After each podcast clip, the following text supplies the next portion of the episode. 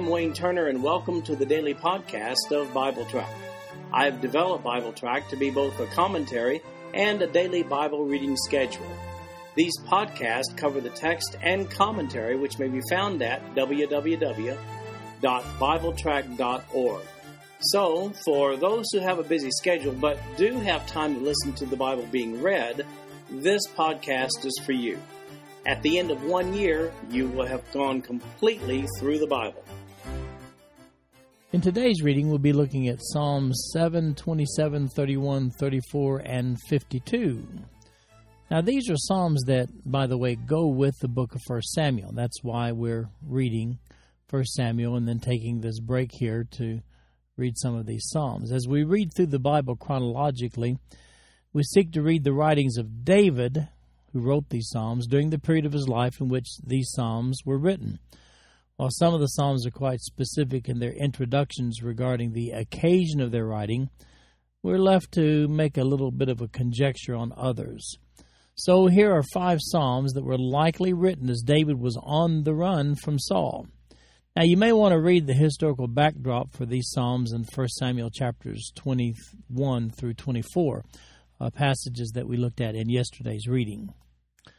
Let me uh, make a comment about the the words that are written between the chapter numbers and the first verse, otherwise known as the subtitle.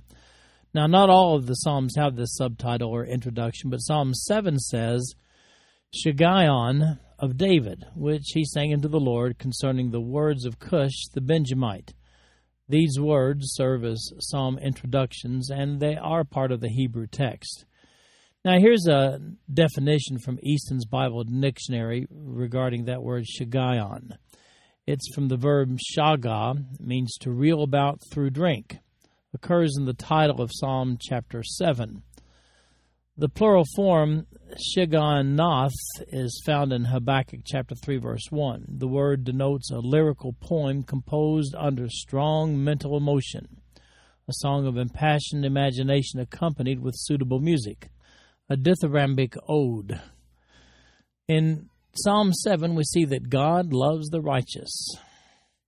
Shiggaion of David, which he sang unto the Lord concerning the words of Cush the Benjamite, verse 1. O Lord my God, in thee do I put my trust. Save me from all them that persecute me, and deliver me. Lest he tear my soul like a lion, rending it in pieces, while there is none to deliver. O Lord my God, if I have done this, if there be iniquity in my hands, if I have rewarded evil unto him that was at peace with me, yea, I have delivered him that without cause is mine enemy. Let the enemy persecute my soul, and take it. Yea, let him tread down my life upon the earth, and lay mine honor in the dust. Selah. Arise, O Lord, in thine anger, lift up thyself because of the rage of mine enemies, and awake for me to the judgment that thou hast commanded. So shall the congregation of the people compass thee about. For their sakes, therefore, return thou on high. The Lord shall judge the people. Judge me, O Lord, according to my righteousness, and according to mine integrity that is in me.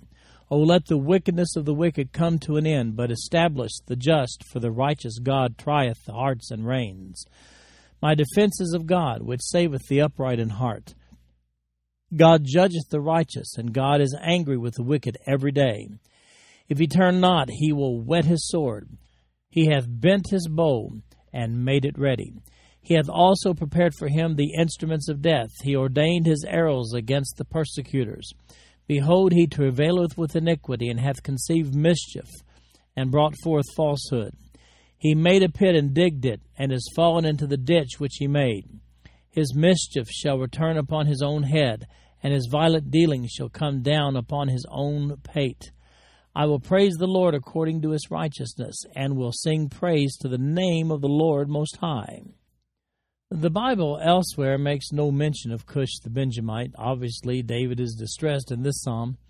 While it's impossible to know for sure, it's certainly likely that this psalm was written by David when he was fleeing Saul's wrath.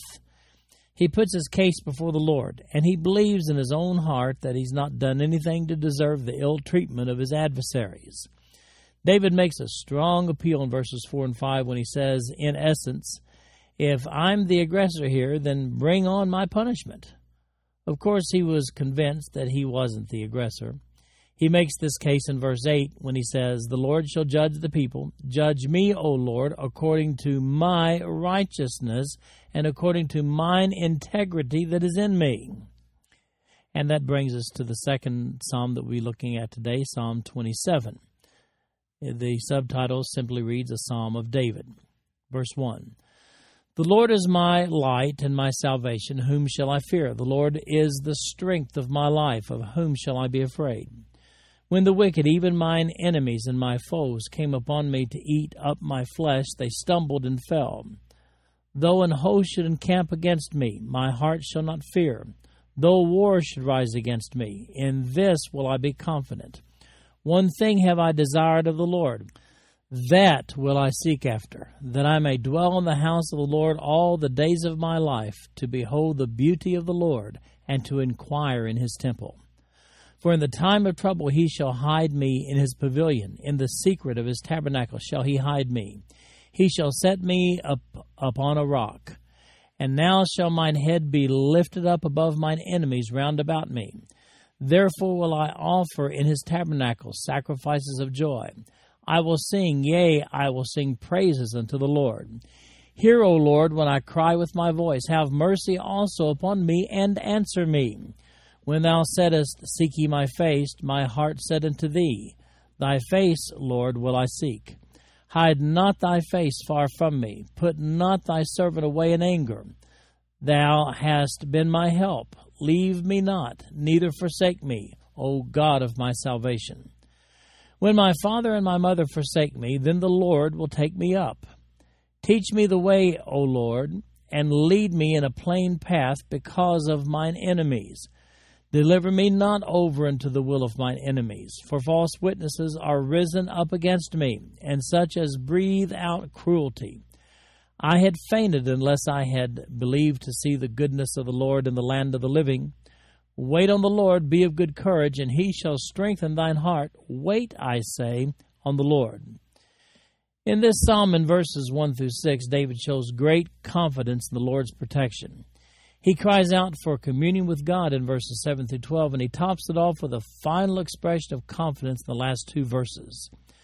Again, it seems likely that this psalm was written by David as he was fleeing Saul. I memorized verse 14 back in my early 20s as a reminder not to jump the gun on decisions after committing them to God in prayer. That verse says, Wait on the Lord, be of good courage, and he shall strengthen thine heart. Wait, I say, on the Lord. Don't jump the gun. Pray about it and wait for God to lead. And that brings us to Psalm chapter 31, a prayer of expression toward God's faithfulness. The subtitle on this one says, To the chief musician, a psalm of David, verse 1. In thee, O Lord, do I put my trust. Let me never be ashamed. Deliver me in thy righteousness. Bow down thine ear to me. Deliver me speedily. Be thou my strong rock, for an house of defense to save me. For thou art my rock and my fortress. Therefore, for thy name's sake, lead me and guide me.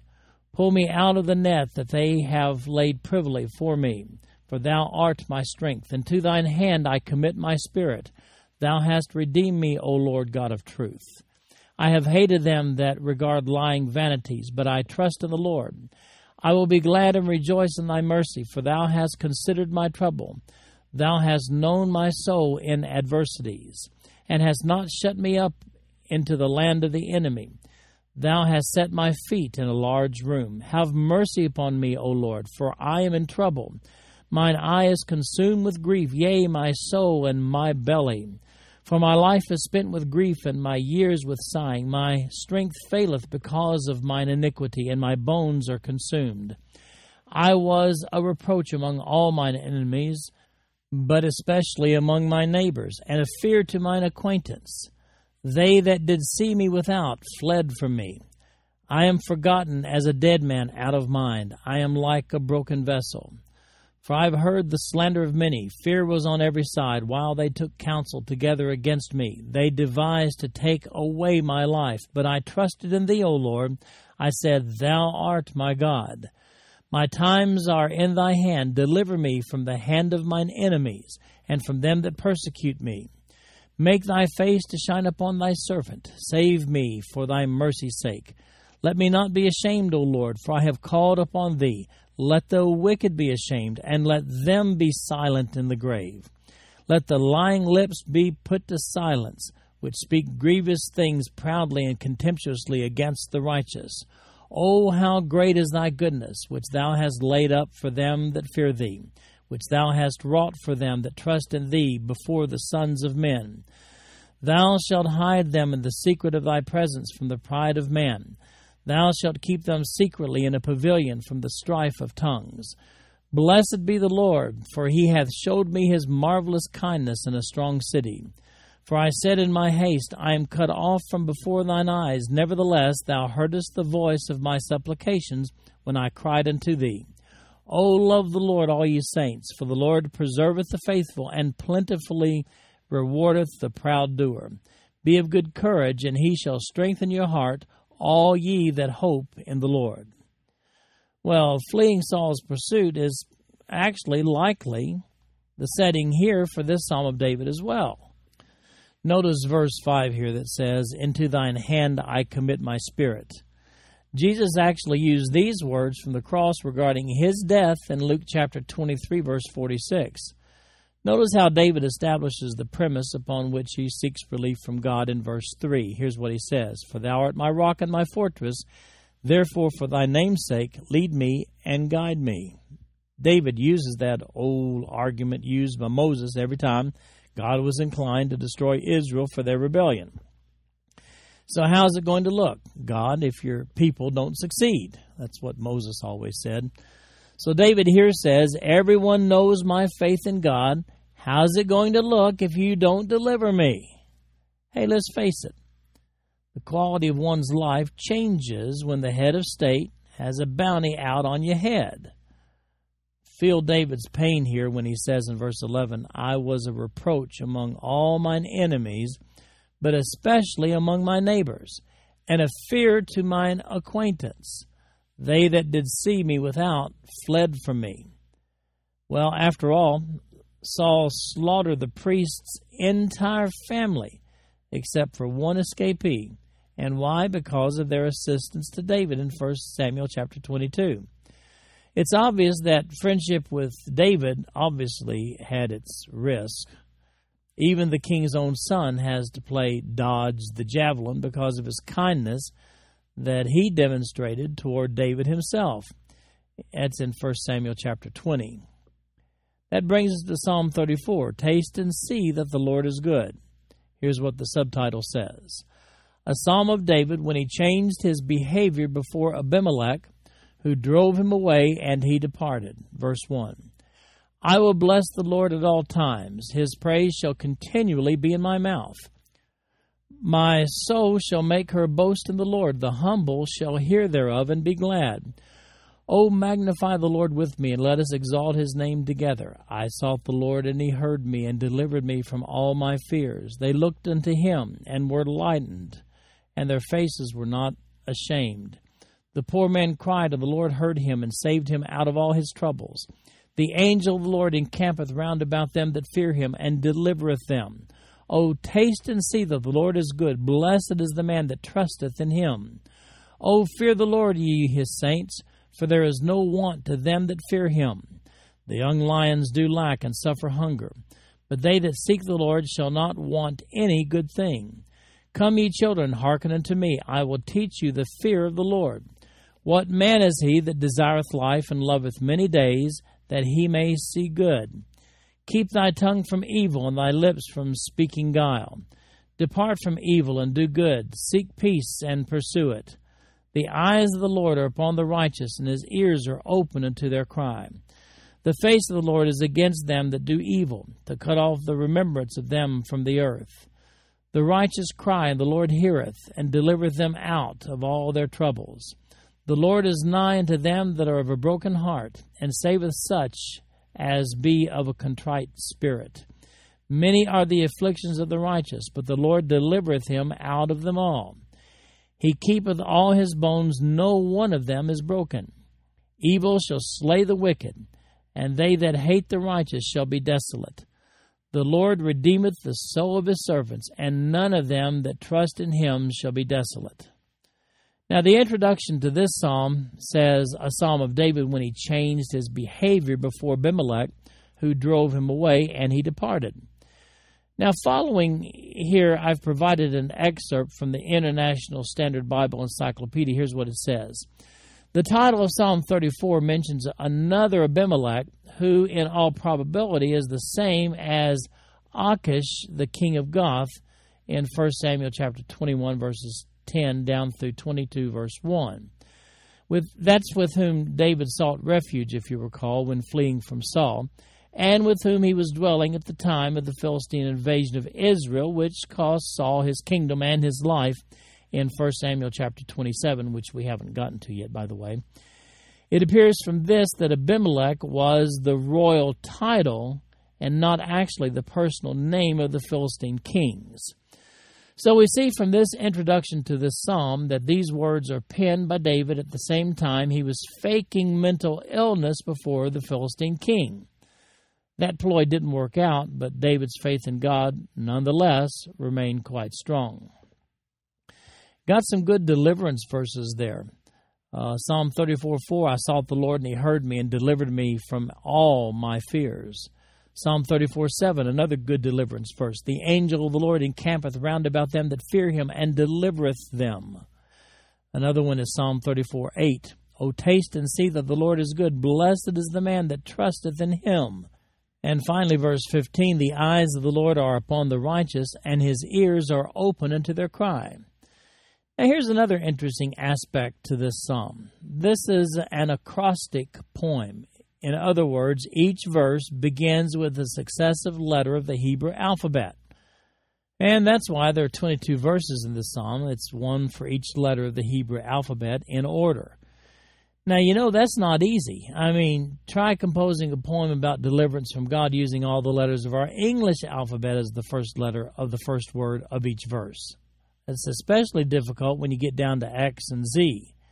So, how very, very poetic for a man who at the same time is faking insanity and, in addition, on the run. And finally, in today's reading, we'll be looking at Psalm 52. Now, this psalm has a history, which we'll talk about in a few moments. But first of all, let's read this the subtitle To the chief musician, Maschil, a psalm of David, when Doeg the Edomite came and told Saul and said unto him, David is come to the house of Ahimelech. Verse 1 Why boastest thou thyself in mischief, O mighty man? The goodness of God endureth continually. Thy tongue deviseth mischiefs like a sharp razor, working deceitfully. Thou lovest evil more than good, and lying rather than to speak righteousness. Selah. Thou lovest all devouring words, O thou deceitful tongue. God shall likewise destroy thee forever. He shall take thee away, and pluck thee out of thy dwelling place, and root thee out of the land of the living. Selah.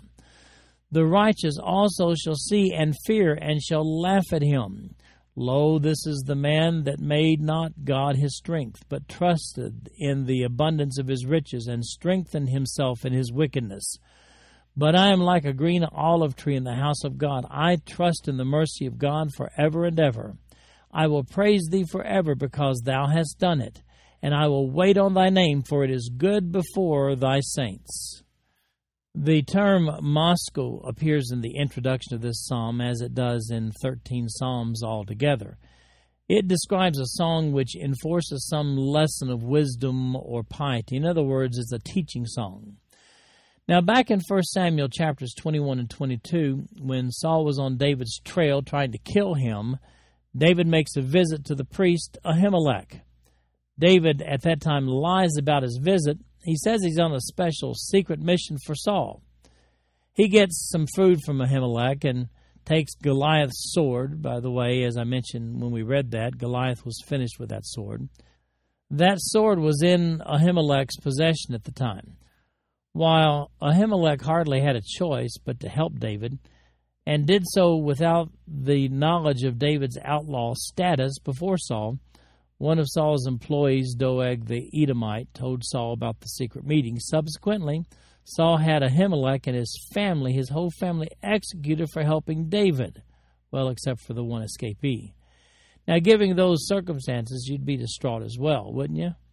According to the introduction, this is the setting in which Psalm 52, this psalm, was written. Incidentally, in 1 Samuel chapter 22, verses 17 to 23, when Saul commanded the soldiers to slay the priests and their families, they refused. So, who did Saul get to perform this atrocity? That's right, it was the spy Doeg, the Edomite. Given those circumstances, I think David shows a good bit of restraint in this piece dedicated to Doeg. This concludes our podcast for today. I'm Wayne Turner, and if you'd like to read along with our commentary online, go to www.bibletrack.org. Thank you for listening in today. The background music for these podcasts is an original composition written by the music director of Faith Bible Church, Paul Walker.